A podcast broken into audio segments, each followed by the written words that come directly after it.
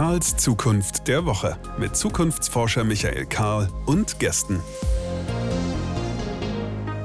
Karls Zukunft der Woche ist der Name dieses Podcasts. Michael Karl ist mein Name. Der geneigte, die geneigte Hörerin darf sich gerne überlegen, wer hier nach wem benannt ist.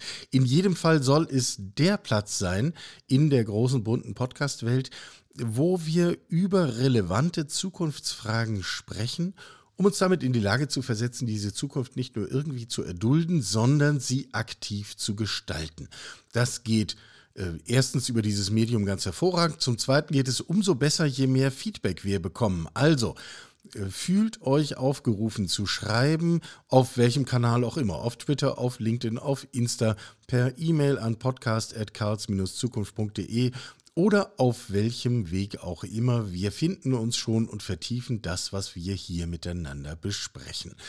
Ich wurde kürzlich gefragt, in einem Interview, also wo ich selber interviewt wurde, warum in meinem Podcast so selten das Thema New Work vorkommt.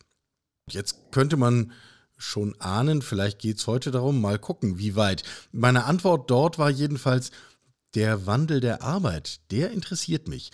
Der hat, das haben wir hier auch schon mehrfach besprochen, Dimensionen einer echten Krise. Gemeint ist, wir werden in großem Stil von vertrautem Abschied nehmen, Abschied nehmen müssen in den kommenden Jahren. Gleichzeitig gewinnen wir die Gelegenheit, tatsächlich Neues zu schaffen. Vielleicht sogar Besseres zu schaffen, das wäre ja mal was. Ich bin nur ziemlich fest davon überzeugt, dass mit den üblichen Floskeln der Heerscharen von New Work-Aposteln genau dieses nicht zu machen ist. Also irgendetwas zwischen dem, ja, wir haben verstanden, auch eine Arbeitgebermarke will gepflegt sein, wir haben ja jetzt auch Obstkörbe. Oder ja, lass uns etwas für unsere Employability tun. Wir richten einen Kickerraum ein und stellen die Stechuhr auf eine App um. Das mögen die Leute doch, die jungen Leute. Apps. Vielleicht bin ich zu böse. Vielleicht kippen wir hier gerade das Kind mit dem Bade aus. Was, was würde jemand wie Carlos M. Frischmuth dazu sagen? Er ist seit vielen Jahren Managing Director beim Personaldienstleister Hayes, guckt also aus einer Querschnittsperspektive auf das, was mit Arbeit passiert, kümmert sich nebenbei um selbstständige Wissensarbeit und um gefühlt sehr, sehr viele weitere Themen noch und hat gerade ein Buch veröffentlicht unter dem Titel New Work Bullshit und ist jetzt hier. Hallo Carlos, schön, dass du da bist. Herzlichen Dank, Michael, für die Einladung. Was ist der größte Bullshit, der dir bei der Recherche für das Buch New Work Bullshit begegnet ist? Ja, letztendlich schon der Begriff selbst. Ähm, ist vielleicht nicht der größte Bullshit, aber da gibt es einiges. Äh, allein wenn man sich natürlich mit New Work beschäftigt und ähm, äh, sagt, woher kommt denn dieser Begriff, den wir in dieser ja, wie du es gesagt hast, äh, Zeit des Wandels ähm, so intensiv verwenden.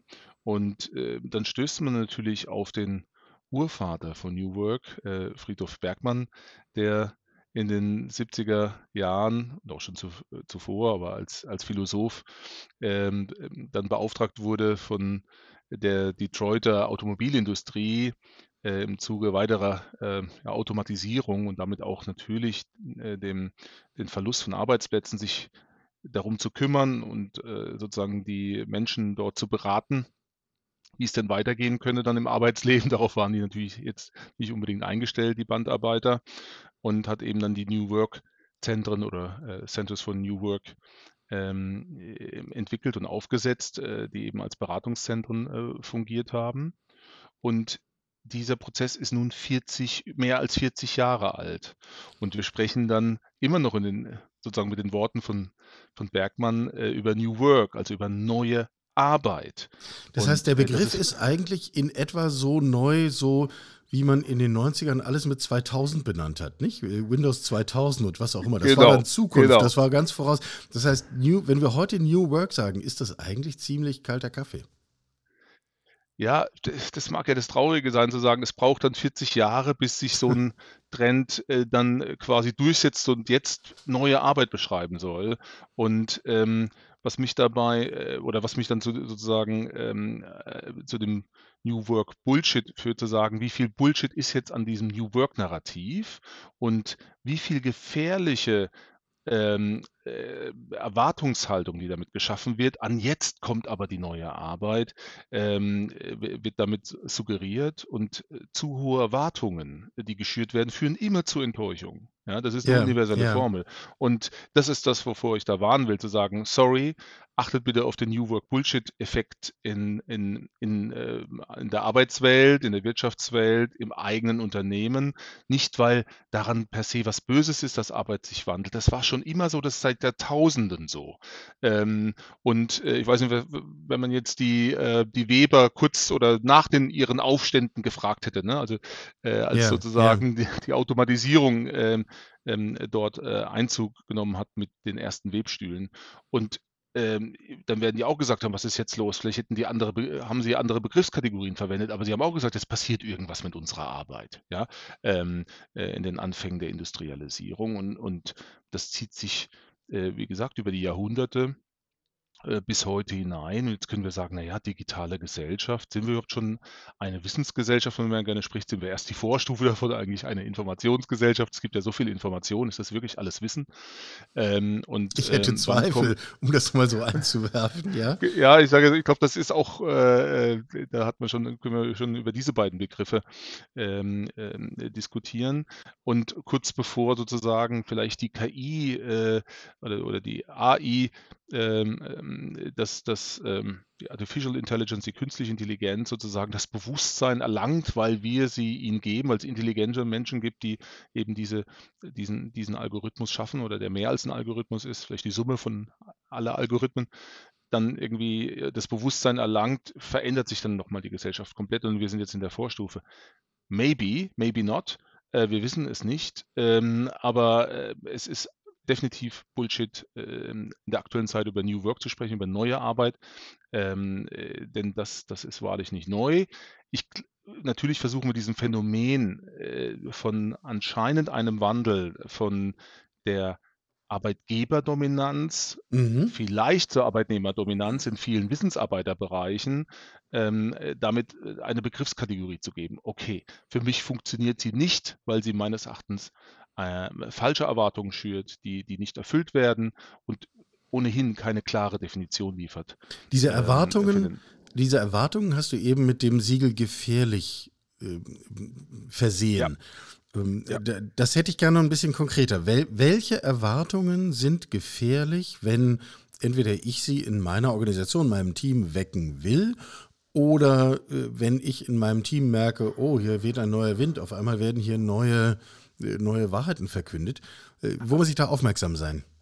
An ganz vielen Stellen, Michael. Ähm, nehmen wir mal das Beispiel von, ähm, jetzt sitze ich, jetzt bin ich Mitarbeiter, ähm, ich wechsle mal ab und zu die, die Perspektive aus Arbeitgebersicht oder Unternehmenssicht und dann, dann auf die, Ja, auf die ja. Mitarbeitenden-Sicht äh, ähm, der Beschäftigten. Ähm, schauen wir jetzt mal aus der Beschäftigten-Sicht drauf und sagen, aha, da passiert jetzt was in meinem, ich arbeite im, im Großkonzern, da, da wird sich jetzt was verändern im Bereich von Führung.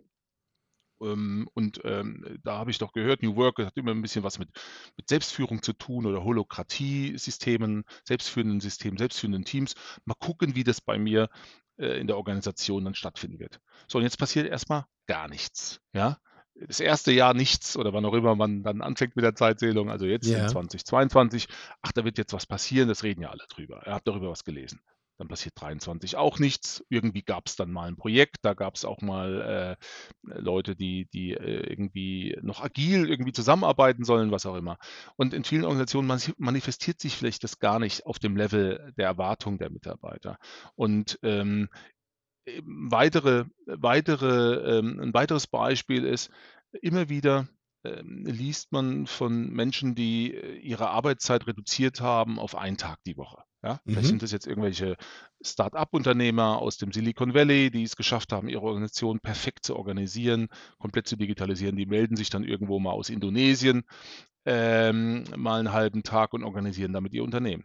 Das lesen jetzt oder das sehen in Reportagen, ja, digitale Nomaden, ähm, ähm, das sehen jetzt Millionen von Menschen und sagen, oh, das wird mir vielleicht, das kann ich vielleicht genauso gestalten. Ja, also das äh, Minimax-Prinzip, wie wir es sozusagen in der Betriebswirtschaftslehre noch vermittelt bekommen hat, zu sagen, das ist so äh, für den Menschen die selbst, absolute Selbstoptimierung wäre möglich, Und das wird für viele nicht funktionieren, mit einfach immer weniger Zeit und weniger Aufwand noch erfolgreicher zu werden. Und das ist wiederum ein gefährliches Narrativ, was da drin steckt, in, auch in New Work, in, in einigen New Work-Mieten. Und das kann gar nicht mathematisch, statistisch für alle aufgehen. Äh, dennoch erlebt man sehr viele äh, Menschen, die, die nach streben, wenn man sie befragt, auch in Bewerbungsgesprächen, zu sagen, ja, ähm, das, das große, ähm, die, auch schon die, die große Erwartung, die mit Work-Life-Balance verbunden ist, zu sagen, geht das für jeden auf, wenn sich alle äh, sozusagen im Arbeitsaufwand minimalisieren und damit größerer Output geschaffen wird, das wird äh, betriebswirtschaftlich, volkswirtschaftlich nicht gehen, schon gar nicht im Wettbewerb mit anderen Nationen. Und das wird Wohlstand kosten. Und diese Wahrheit, die wird nicht dazu gesagt. Ähm, äh, dass das für einzelne Leute äh, nicht so gut ausgehen kann. Und das meine ich damit. Also Erwartungen, die da geschürt werden, die falsche Erwartungen, eventuell falsche Erwartungen sind. Ich weiß es ja auch nicht. Ich habe nur die Sorge, dass es falsche Erwartungen sind, die da geschürt werden, die nicht erfüllt werden können für jeden Einzelnen das wird zu Enttäuschungen führen. Und ähm, das ist sozusagen die Wahrheit, die nicht mitgegeben wird. Ja, also wir sagen nicht dazu, New Work wird für einige toll sein, wenn wir damit meinen, Arbeit fühlt sich vielleicht mehr nach Lust und Kreativität und sich ausleben und austoben und Wert schaffen an und nicht nach äh, Knechtschaft, kaputtem Rücken, äh, stupider Wiederholung der immer gleichen Dinge. Toll, bitte sagt die Downside dazu. Die Downside ist, das wird wahrscheinlich nicht für alle in gleicher Weise funktionieren. Es wird auch Menschen, ja. die auch hier den geben, es wird auch Menschen geben, die hier den kürzeren ziehen. Ähm, das ist nämlich gefährlicherweise, Michael, eine ziemliche Diskussion in der Blase, weil äh, in einer Wissensarbeiterblase, und äh, ich habe ja selbst einen Verband gegründet, Bundesverband für selbstständige Wissensarbeit, wo vorwiegend wo wir, wo wir die Interessen von Auftraggebern und Auftragnehmern vertreten, die in die Selbstständigkeit, ähm, äh, die, die das Thema Selbstständigkeit hochheben. Und da schaue ich ganz genau auch auf diese Themen und sage, natürlich geht das schon für viele sehr gut auf. Aber es gibt auch ganz viele Menschen, schauen wir doch jetzt mal uns das Thema Remote oder Home äh, Office an. An den äh, in vielen Betrieben müssen doch die Leute trotzdem auf den Shopfloor, ja, stehen trotzdem im Ladengeschäft, sitzen an den Empfängen, während einige, das sind mittlerweile natürlich deutlich mehr als vor 50 Jahren, ähm, in ihre Wissensarbeiterjobs machen können, ähm, zu Hause am heimischen Schreibtisch, weil es technologisch geht, weil es mittlerweile organisatorisch geht, ja, aber für viele eben nicht. Ja, der Busfahrer kann sich nicht virtualisieren. Ja, und das, das, ist, ähm, das ist die Wahrheit, die man eben dazu sagen muss. Deswegen können wir sagen, okay, wir diskutieren das in der Blase der Wissensarbeiter, die immer mehr vielleicht Flexibilität gewinnen können. Da ist sehr viel New Work drin, äh, wenn wir diesen Begriff denn noch verwenden wollen. Aber für viele bleibt das eine Illusion. Ja, und das, das gehört zur Wahrheit dazu. Und diese ja. Trennung und diese Trennung von, von Arbeits- oder dieses, dieses differenzierte Arbeitsmarktverständnis, das fehlt mir in der Diskussion. Ich glaube dennoch, wir haben Grund zur Annahme, dass sich Arbeit auch außerhalb dieser Blase in den kommenden Jahren erheblich verändern wird. Um, äh, zerstechen wir doch mal diese Blase. Was, was ist denn deine ja. Einschätzung? Was sind die größten Veränderungen für das Thema Arbeit, die wir, sagen wir mal, für den Verlauf der 20er Jahre erwarten? Wir haben jetzt natürlich einen, das ist für die 20er Jahre ähm, äh, das tragende, äh, tragende Effekt. Wir haben jetzt einen massiven Arbeitskräftemangel. Ich sage bewusst keinen Fachkräftemangel, weil der ist rum. Es geht um Arbeitskräftemangel. Genau, es ist ein, wirklich ein schierer Arbeitskräftemangel. Wir haben eine schrumpfende Gesellschaft, zumindest jetzt in den westlichen Ländern sprechen wir für Deutschland. Schrumpfende Gesellschaft, wenn wir nicht äh, mit Einwanderung äh, dagegenhalten, wenn wir nicht mit ähm, äh, die, die Frauenerwerbsquote noch etwas anheben, da ist aber auch nicht mehr so viel Potenzial drin. Ältere Beschäftigte, die austreten, die Babyboomer, rechnerisch äh, den Statistiken nach sind das über acht bis zehn Millionen die uns bis in die 30er Jahre dann sozusagen im Arbeitsmarkt verloren gehen. Also die, die müssen eigentlich jenseits der Rente weiterarbeiten, sonst trocknet dieser Arbeitsmarkt noch weiter aus.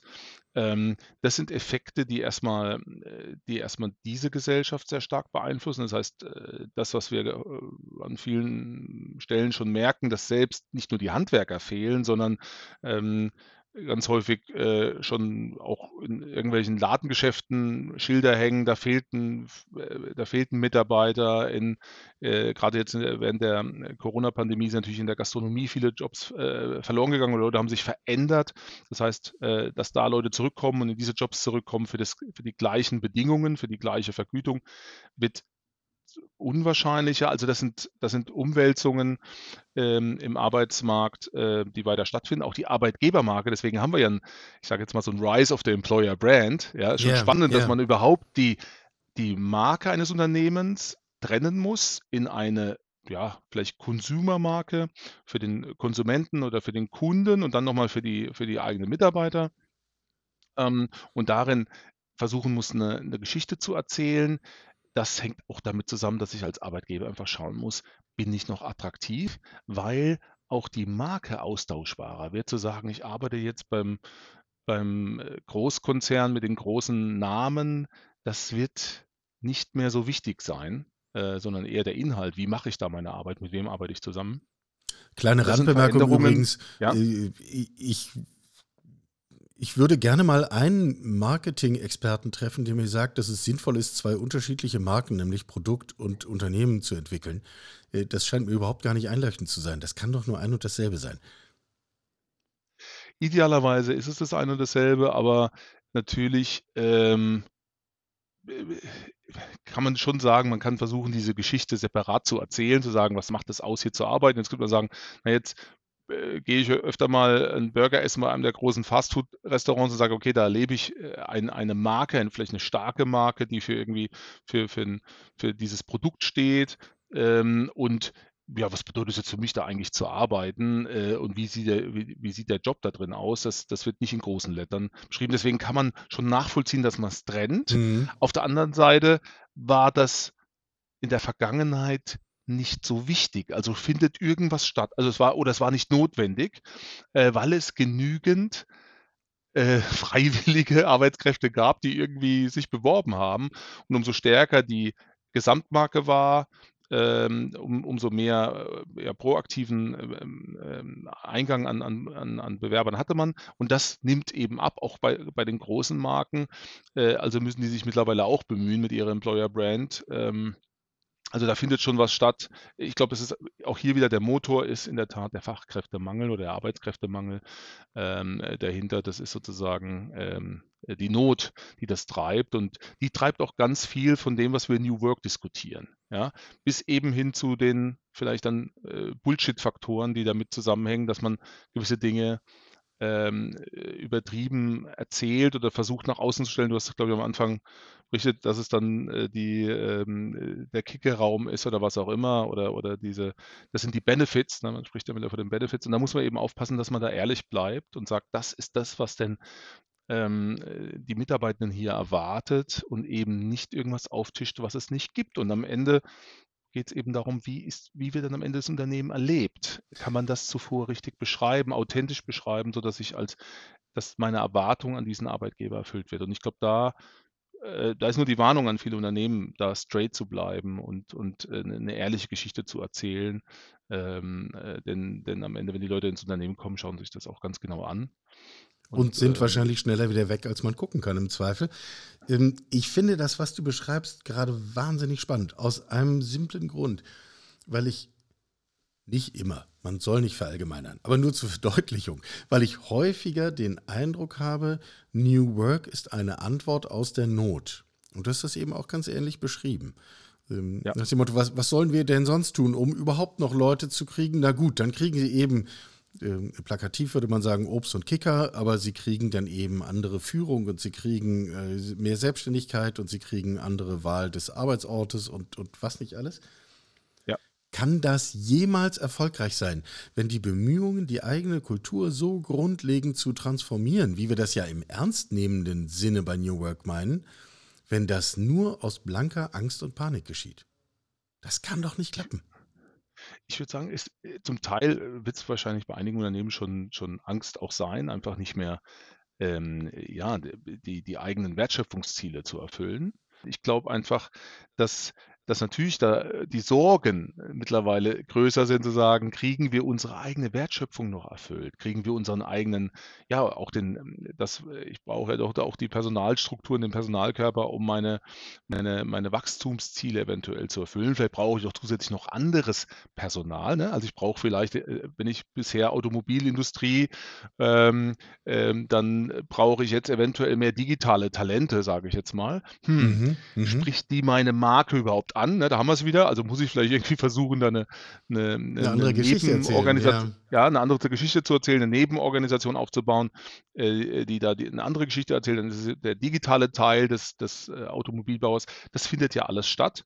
Und in der Tat ist da vieles von, von Sorge betrieben und ich muss eben dann ein anderes Angebot an diesen Arbeitsmarkt machen. Und äh, das findet eben statt und das eben dieser New Work Begriffswolke, äh, Cloud wollte ich schon sagen, Wolke, ähm, ja. die aber ähm, erstmal gar keine konkreten Hinweise gibt oder teilweise sind es dann einzelne Module, sagen, jetzt fangen Sie doch mal mit, mit äh, Holokratie an oder ähnliches. Und da sind eben für viele Unternehmen äh, ja Irrwege dabei. Da sollte man sich vorher anschauen, zu sagen, was ist denn eigentlich, du hast es eben angesprochen, was ist denn eigentlich unsere Zielkultur? Kann ich die überhaupt beschreiben? Ja, also bei Strategien erlebt man ja oft, dass man sagt, okay, hier, das ist unsere äh, vielleicht Produktstrategie, ja, oder Dienstleistungsstrategie. Aber zu sagen, was ist denn unsere eigene äh, Kulturstrategie, wo, wo, wo müssen, wie müssen wir eigentlich sein? Ja, ähm, Und woran wirst mir. du es erkennen? Und woran wirst ja. du messen, dass wir uns in diese Richtung auch tatsächlich fortbewegen? Äh, alleine mit diesen beiden Fragen kann man meiner Erfahrung viele Prozesse aushebeln, wo Leute irgendwas über neue Führung erzählen. Ähm, und ich würde das gerne nochmal zuspitzen. Du hast am Anfang gesagt, dieser New Work-Begriff stammt aus den 70er Jahren. Das heißt, von den heute aktiven Führungskräften hat wahrscheinlich keiner seine Karriere begonnen äh, zu einer Zeit, wo es diesen Begriff nicht schon gab. Das heißt, alles, was heute anders entwickelt ist, ist sozusagen im Angesicht von, naja, man könnte auch New Work machen, nein, wir machen mal das Traditionelle. So. Und so jemand soll jetzt seinen Führungsstil verändern aus Angst, ich kriege ansonsten nicht genug Leute, um einen persönlichen Bonus zu bekommen. Das scheint ja. mir nicht plausibel. Da, deswegen braucht es sicherlich ein Kulturwandel, aber den wer gestaltet Kulturwandel? Das sind doch in der Regel die Führungskräfte, Genau, ja? Also genau. irgendwo muss ja der Nukleus herkommen, außer es wäre jetzt eine Grassroot äh, Revolution in der Organisation, das mag es ja auch geben. Oder in der Vergangenheit haben vielleicht auch Gewerkschaften das äh, sozusagen katalysiert. Äh, so sind wir sozusagen zur 40, zur 40-Stunden-Woche gekommen, irgendwann, glaube ich, in den, in den 60er Jahren. Also, dass es von außen reingetragen wird, aber dann kann man sagen, sowas hat dann zu Kulturveränderungen geführt, weil es hat ja Arbeit dann verändert. Ja, auch das hat schon Arbeit dann massiv verändert. Äh, äh ne, damals mit der Kampagne äh, Samstags gehört Fatih mir, ne, das äh, so kam ist sehr stark aus. So ist aus der den, Schritt von 48 Stunden auf 40 runter. Genau, also das, das ist ja schon ein Wandel von Arbeit, kontinuierlich auch, auch in, äh, in unserem Arbeitsmarkt. Dann sind andere, äh, haben andere Länder nachgezogen. So, also insofern Kultur wird von Führungskräften äh, mitgestaltet und natürlich müssen sie mit auf die Reise genommen werden. Nicht umsonst sprechen wir ja ganz häufig dafür, äh, äh kennen Sie es ja auch, der hier ist, wir haben die und die DNA. Ja, so ja. und ähm, dieser Begriff wird ganz gern dafür verwendet. Das ist unsere Organisations-DNA. Ähm, äh, ja, ich, ich, ich ich warne davor, allein den Begriff auch zu verwenden, weil ich sage, das bedeutet ja, das lässt sich, also die genetische Struktur der Organisation, wenn man so will, wenn der Begriff verwendet, lässt sich nicht verändern, nicht verwandeln. Das ist ja nicht so. Kultur Eben. verändert sich ja kontinuierlich auch in Organisationen und das, dieses Phänomen besser zu verstehen, also vielleicht wirklich Kulturbeauftragte zu haben, die sich mit diesem Thema Kultur beschäftigen, das ist dann für mich wirklich der Breakthrough vielleicht in dem Thema, in der, in der Debatte um diesen New Work Bullshit, äh, zu sagen, habe ich die? Äh, man hört, wenn man in Deutschland, das habe ich auch bei den Recherchen äh, gemerkt, ähm, stößt man gar nicht auf viele Organisationen, die das nach außen tragen. Äh, ganz vorne dabei ist, ist hier beispielsweise Otto, ähm, Mhm. die das sehr Mhm. intensiv betrieben haben. Natürlich erstmal auch ganz sanft und in Anführungszeichen ganz sanft. Äh, für, für, für Otto war das wahrscheinlich schon auch, für das Unternehmen Otto war das schon auch ein- vielleicht ein größerer Wandel, weil natürlich auch die Eigentümer da noch, ähm, Eigentümerfamilie noch mit aktiv auch ist, auf das per Du umzusteigen und ähnliches. Das sind dann für solche Organisationen, anders als vielleicht in Berliner Startups, schon richtige Kulturwandelprogramme. Aber dort wurde wirklich auch in Kultur investiert mit einem Team, die sich intensiv damit beschäftigen, äh, eine Zielkultur ähm, umzusetzen. Und das finde ich, ob das jetzt am Ende gelungen ist, da passieren natürlich ganz viele Fehler. Das kann man auch nachlesen unter kulturwandel.org, sehr intensive Berichte darüber, ganz spannend. Ähm, also, dass da passieren ganz viele Fehler und das, da muss sich ja jede Organisation auch darauf einstellen. Also, ähm, die, auf diese, wenn man auf diese Reise geht, zu sagen, wir müssen erstmal Leute haben, die sich darum kümmern und das nicht im Nebengeschäft machen. Oh, das ist irgendwo mal ausgelagert, noch in der Organisationsentwicklung, wenn die überhaupt, wenn es sowas überhaupt gibt. Im, im Mittelstand gibt es das oft nicht. Personalentwicklung macht das nebenbei oder das sollen die HRler, die Personaler nebenbei machen. Das halte ich für ehrlich gesagt gewagt. Denn Da hier, redet, da redet HR mal mit IT und dann sollen die sich mal was überlegen und dann setzen wir noch die Kommunikationsabteilung dazu. Das ist doch im Grunde alles dasselbe, nicht? Ähm, Mir fällt noch ein zweites Beispiel ein, die, äh, das Symbol, dass der damalige Daimler-Chef Zetsche auf einmal aufhörte, Krawatte zu tragen. Ähm, Klingt albern. und die weißen auch- Turnschuhe kamen auch kurz danach, glaube ich, dazu. So ist äh, es, ganz die- genau. Und ich habe mich am Anfang darüber lustig gemacht. Weiß ich noch, ich tue das inzwischen nicht mehr, weil ich eben aus vielen Ecken des Unternehmens, dieses Konzerns gehört habe. Naja, früher hätten wir das nicht gemacht, aber jetzt in diesen Zeiten, wo nicht mal der Chef Krawatte trägt, müssen wir jetzt nochmal neu drüber nachdenken. Also das hat schon Wirkung gehabt. Ähm, die Symbole des Wandels, die braucht es wahrscheinlich schon, auch, äh, auch wenn die häufig belächelt werden äh, oder vielleicht auch diese Umstellung auf das Du, da sage ich auch, äh, äh, eigentlich Bullshit, ne, wenn man so will, äh, dass das dann schon der Kulturwandel ist, aber für sehr konservative Organisationen, zu denen sicherlich der Daimler gehört, äh, war das vielleicht schon ein notwendiger, ein notwendiges Symbol, um zu zeigen, och, jetzt ist hier was verändert und es werden sich noch ganz viele andere Dinge ändern. Ähm, die, äh, man könnte schon sagen, das ist, das ist natürlich dann, äh, ähm, ja, es ist rein, erstmal reine Symbolik, ja, aber Ja, die, die ja. eventuell was in den Köpfen auslöst, weil man eben so stark in diesem konservativen Organisationsfeld unterwegs ist. ja, und man könnte wahrscheinlich, das wäre jetzt aber nochmal ein Thema für eine gesonderte Podcast-Ausgabe, sich die Frage stellen, ob eigentlich der Vorstandsvorsitzende eines Konzerns der Größe von Daimler äh, tatsächlich andere Mittel hat als Symbole, um Ja. in seinem Unternehmen eine Wirkung zu hinterlassen. Aber äh, machen wir es doch mal ganz praktisch. Wenn also in einem Unternehmen, also jetzt wieder MitarbeiterInnen-Sicht, wenn in meinem Ja. Unternehmen auf einmal über New Work geredet wird und der Geschäftsführer hat immer noch sein eigenes Eckbüro und der gibt es nicht auf, dann muss ich vorsichtig sein, oder? Weiß ich nicht. Also da, das, ist, das ist ja die Gefahr, dass wir, dass Erwartungen geschürt werden an diese Symbolik, die dann aber am Ende äh, eine, äh, vielleicht ein, eine Pseudo-Veränderung ist, weil alles andere so bleibt, wie es ist. Oder ich eventuell trotzdem eine, eine nicht marktgerechte Vergütung habe. Und da, darauf bin ich ganz häufig äh, gestoßen in, in, in meinen Recherchen zu sagen, dann sagen die Mitarbeitenden, ähm, ja, ganz ehrlich, wir können jetzt die großen, äh, hier groß an der Employer Brand rumschrauben, aber äh, und hier für Geld ausgeben und dafür irgendwelche Hochglanzbroschüren, äh, wie toll wir doch als Unternehmen sind, äh, bezahlt uns doch mal äh, marktgerecht äh, gerecht Gerecht. oder, Mhm. äh, ne, so. Und da kann man immer sagen, hup, och, was ist denn das eigentlich? Äh, oder welche, äh, ne, gibt es da irgendwie Benchmarks und was auch immer? Ähm, klar gibt es die. Ähm, aber einfach mal da hinzuhören und zu sagen, da muss man was tun.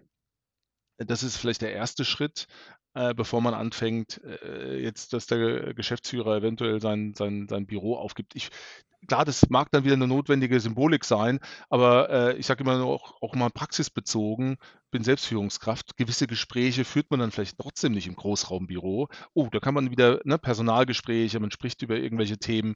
Äh, äh, also zieht sich derjenige dann wieder in, in, in, in Kämmerlein zurück, sitzt an irgendeinem Think Tank. Äh, äh, das ist genauso Bullshit. Oder, oh, die Gespräche kann er doch dann zu Hause machen. Ja, dann ist er aber auch nicht vor Ort im Büro. Also ähm, halte ich jetzt für, äh, für äh, zu kleinkariert, wenn man sich an diesen, an diesen Themen aufhält. Die Symbolik oder die Symbolkraft ist nicht zu unterschätzen, gar keine Frage, weil man in diesem, wieder in dieser Erwartung von New Work sagt, wenn da nicht alle auf der gleichen äh, Ebene im Großraumbüro sitzen äh, und sich offen in die Augen schauen, dann ist schon irgendwie die Kultur nicht in Ordnung. Ähm, Glaube ich nicht, dass, das, dass, dass man sich, äh, dass man es daran festmachen sollte. Ja. Ja, nun nehmen wir vielleicht die, die symbolische Spitze aus diesem Bild raus und ich äh, stelle das, was ich mit der Frage meinte, nochmal. Wir sollten sehr misstrauisch sein, wenn das, was hier als Veränderung propagiert wird oder in die Diskussion gebracht wird, also ich will da ja gar keinen Stempel draufsetzen, wenn das nicht mit messbaren Veränderungen einhergeht. Genau, Michael, aber was sind die messbaren Veränderungen? Die messbaren Veränderungen sind doch, ist doch, ist doch die Mitarbeiter, jetzt muss ich schon aufpassen, da gibt es ja einen Gender-Sprech, Mitarbeitendenzufriedenheit, äh, männlich, weiblich, divers. Also das, das Die Zufriedenheit der MitarbeiterInnen. Ja, okay. Dass die, dass, dass die Zufriedenheit, also ich sage, zu diesem Unternehmen stehe ich, mit diesem Unternehmen bin ich identifiziert. Und äh, für mich ist es die Reise von dem, was ich, äh, was ich im Buch als äh, von, vom Jobdeal, am Anfang ist es erstmal ein Deal, gar nicht so ganz ähm, bewu also äh, bewusst, teilbewusst, ich nehme einen Job an, beginne irgendwo in einer Organisation, dann mache ich vielleicht da Karriere oder wechsle den Arbeitgeber immer wieder, mache darüber Karriere. Und irgendwie stellt sich dann immer die Frage, wird so ein Arbeitgeber zu einer Art, was, was ich, äh, klingt ein bisschen pathetisch, Jobheimat nenne.